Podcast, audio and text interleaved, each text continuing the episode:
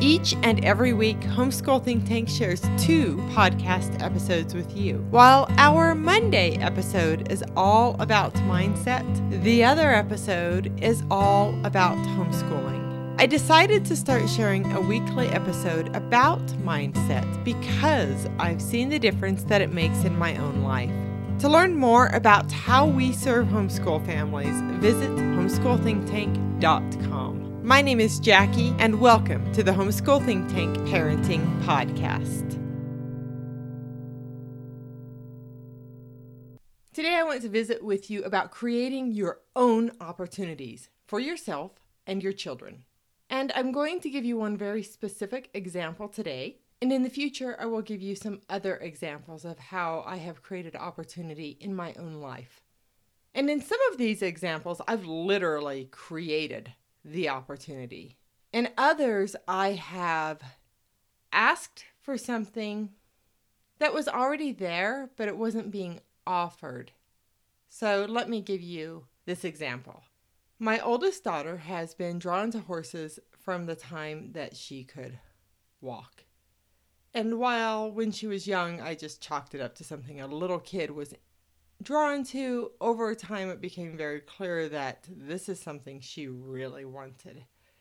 And by the time she was 10, I can remember her sitting at the kitchen counter, you know, just going on about wanting to take riding lessons and wanting to do things with horses. And uh, it just never really ended.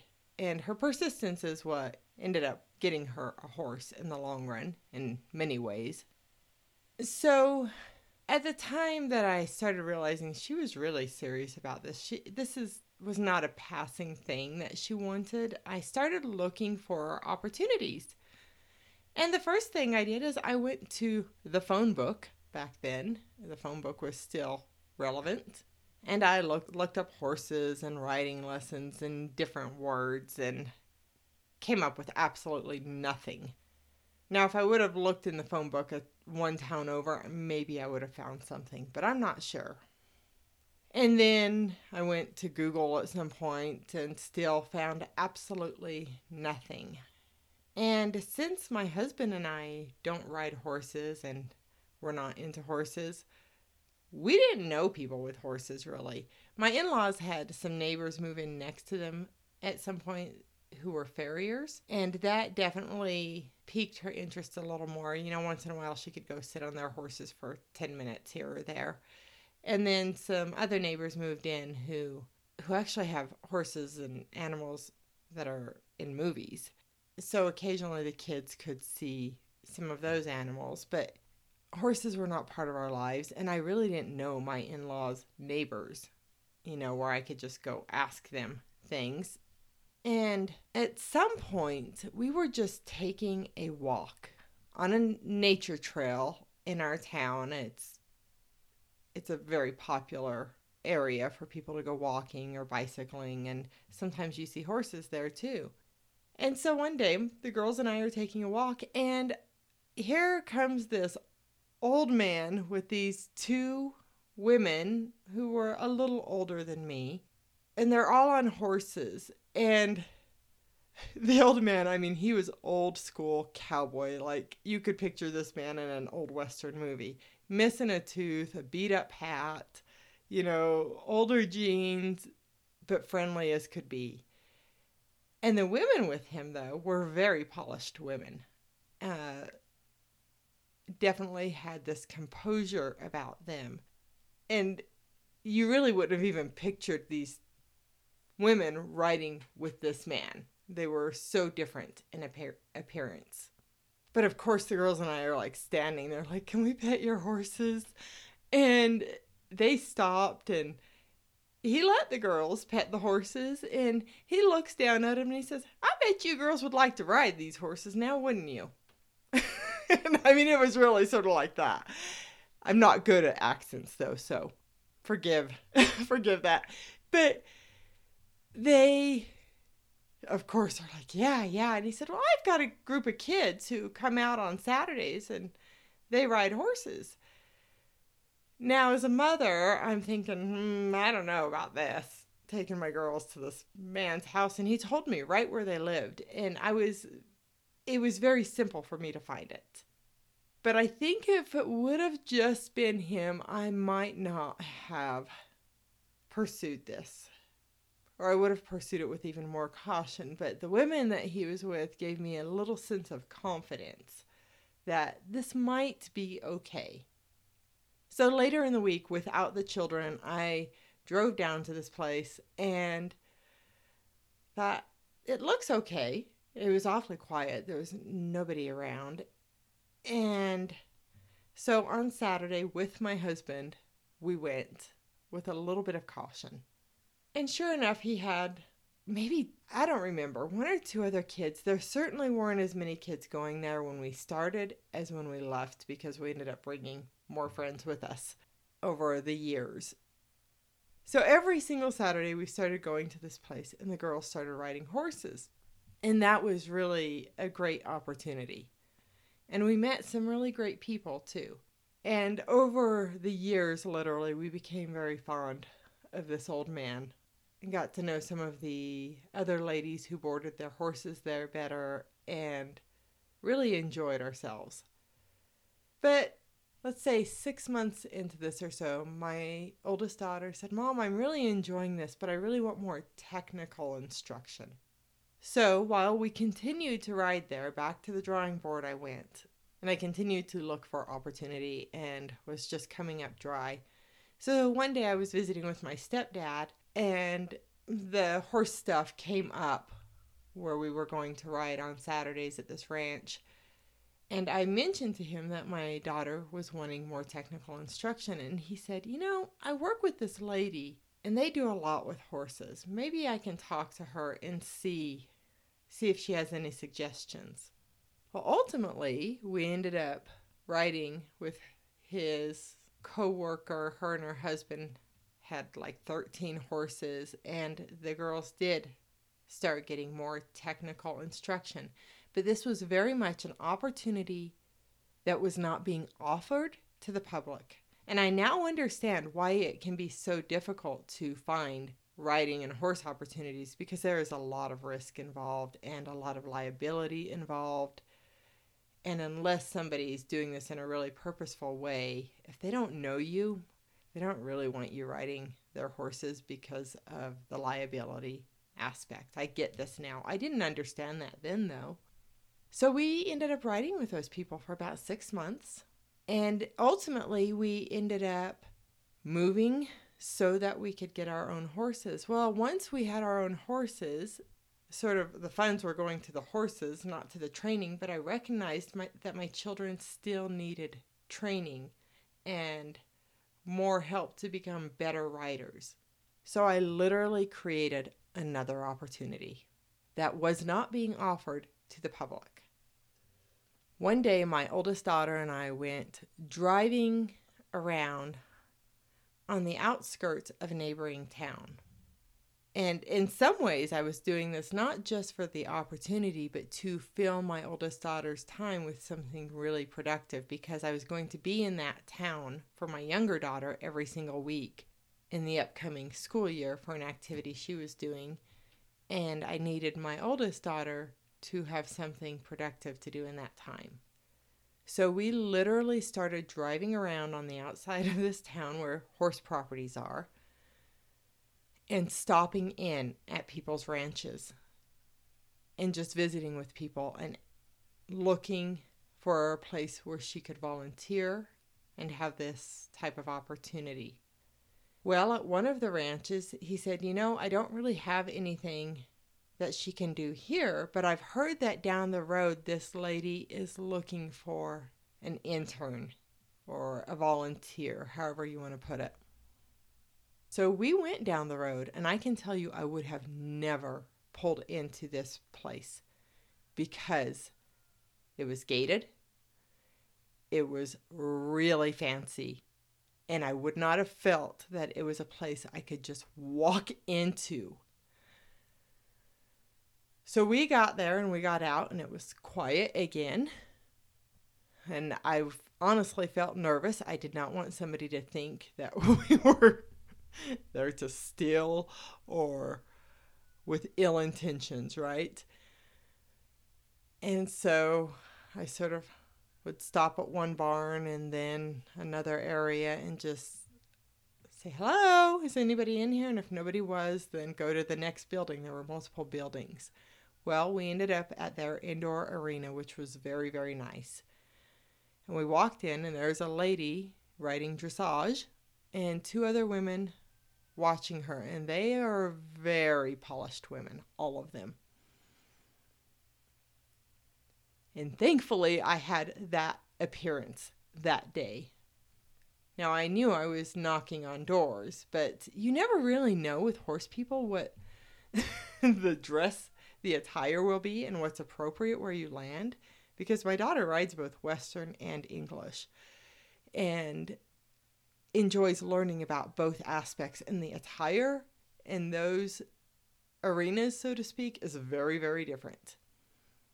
Well, I explained to this lady what we were looking for, and I kid you not, she looked me up and down in a way that I've nobody's ever looked at me before, not that I was aware of anyway. And she said, I might have something she could do. Why don't you come back on this day at this time? And we cleared our calendar and went back on that day at that time. And that turned into maybe I can't remember how long we volunteered there, about a year of my daughter volunteering, and then she would get dressage lessons. And I saw a lot of value in this opportunity, not only with horses. I saw value in her learning to become a better dressage rider and a better rider in general. I also saw value in her working with and being around people who had an extraordinary amount of money, at least from where I stood. And that is a different experience than she would ever get in our family and in our general circle of friends. I saw value in her learning a different standard for taking care of your tack. Tack is what you call the saddles and the bridles and all of the horse paraphernalia. I mean, she's cleaning tack that looked like it was being displayed in a store, but the standard for keeping that tack clean was very high. She really just had very different experiences, but she also brought a lot to the table. She had had some very different experiences than the people who rode at that arena than the trainer. The trainer very much trained horses from the saddle. My daughter had learned a lot of natural horsemanship techniques from Parelli classes, both online and in person. And so she was able to share a lot of knowledge, and there was value in that as well. And her bringing that confidence to the table from some of those other classes that she had taken, but also even from riding with this old school cowboy. My daughter got used to riding a variety of horses, and some of them were not well trained. And so she had a pretty good seat as far as being able to stay on just about anything. And I can tell you, if I knew now what I knew then, or if I knew then what I knew now, I probably wouldn't have ever let her ride half the horses that she ever rode. But she learned a lot from that experience and thankfully has come out fairly unscathed. So we created our own opportunities. I didn't intend to tell you about this last opportunity, but I'm going to because it relates with the horses and I don't want to do it in a totally separate episode. Another opportunity that came from all of this is we live within driving distance of one of Pat Parelli's campuses. He's one of the best horsemen in the world. He is one of the leaders of the natural horsemanship movement. He has a campus in Florida, in Colorado, in England, and I believe Australia. So we went up to one of their pony parties once after we got horses. And to go, you have to be a member of their online community and courses. So we were already doing that online, which is how we learned about this. And we took our children up there, and I'm telling you again, we were we were ducks out of water. Mm-hmm. Uh, once again, that this clientele comes across as though they have a lot of money, and we are just average, everyday people.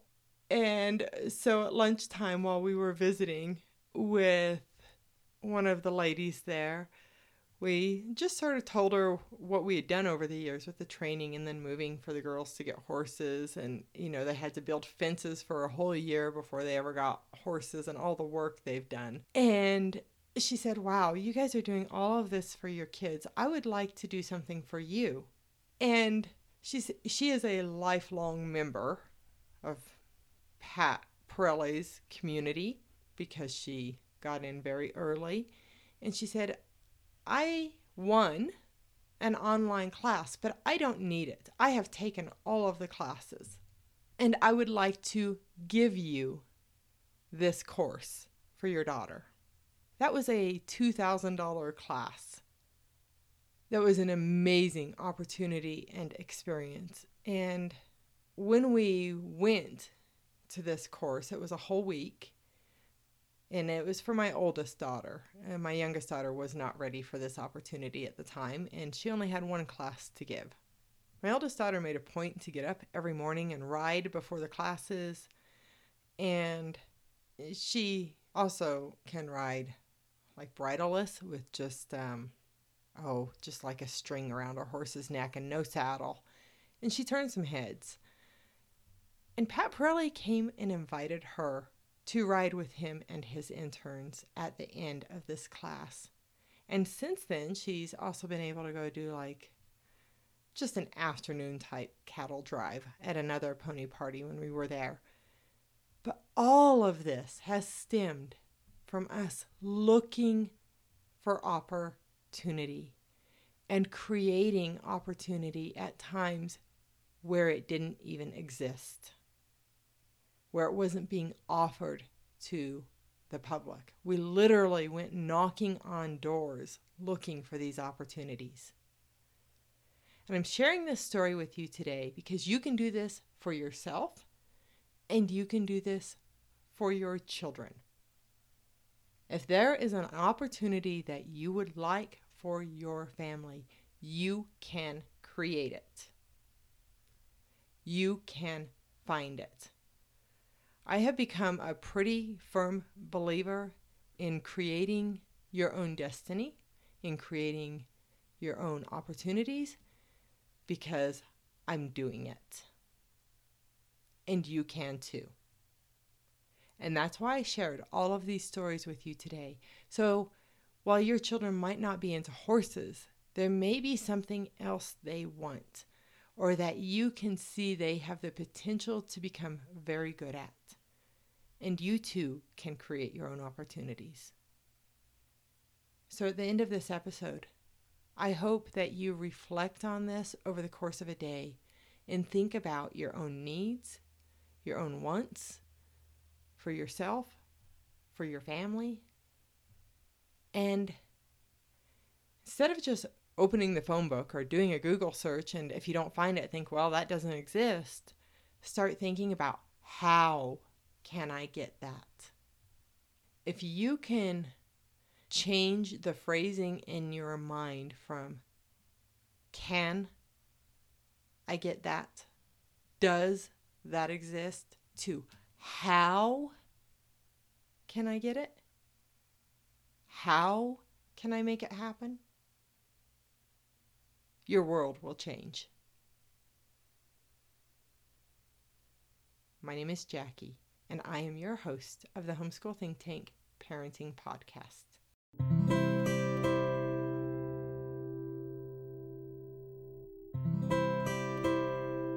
To say thank you for listening to the Homeschool Think Tank Parenting Podcast. If you've enjoyed this Mindset Monday episode, it would be great if you would follow this podcast and share it with a friend. I would really enjoy hearing what you think of these episodes, so if you're feeling inspired, please take a moment to leave a comment too. Be sure to check the link below to discover more Mindset Monday episodes and discover information about improving your mindset. Also, if you want full access to our playlist, you can sign up at homeschoolthinktank.com slash mindset. Remember, when you sign up to access our playlists, you'll be able to use our advanced podcast search engine to quickly bring you right to the moment you are looking for. If you are interested in being a guest on the Homeschool Think Tank Parenting Podcast, or you want to learn more about how we serve homeschool families, be sure to visit homeschoolthinktank.com. I'll see you later this week for our next episode about homeschooling, and again on Monday for our next episode about mindset. My name is Jackie, and I am your host of the Homeschool Think Tank Parenting Podcast. Have a great week. Live and learn your way.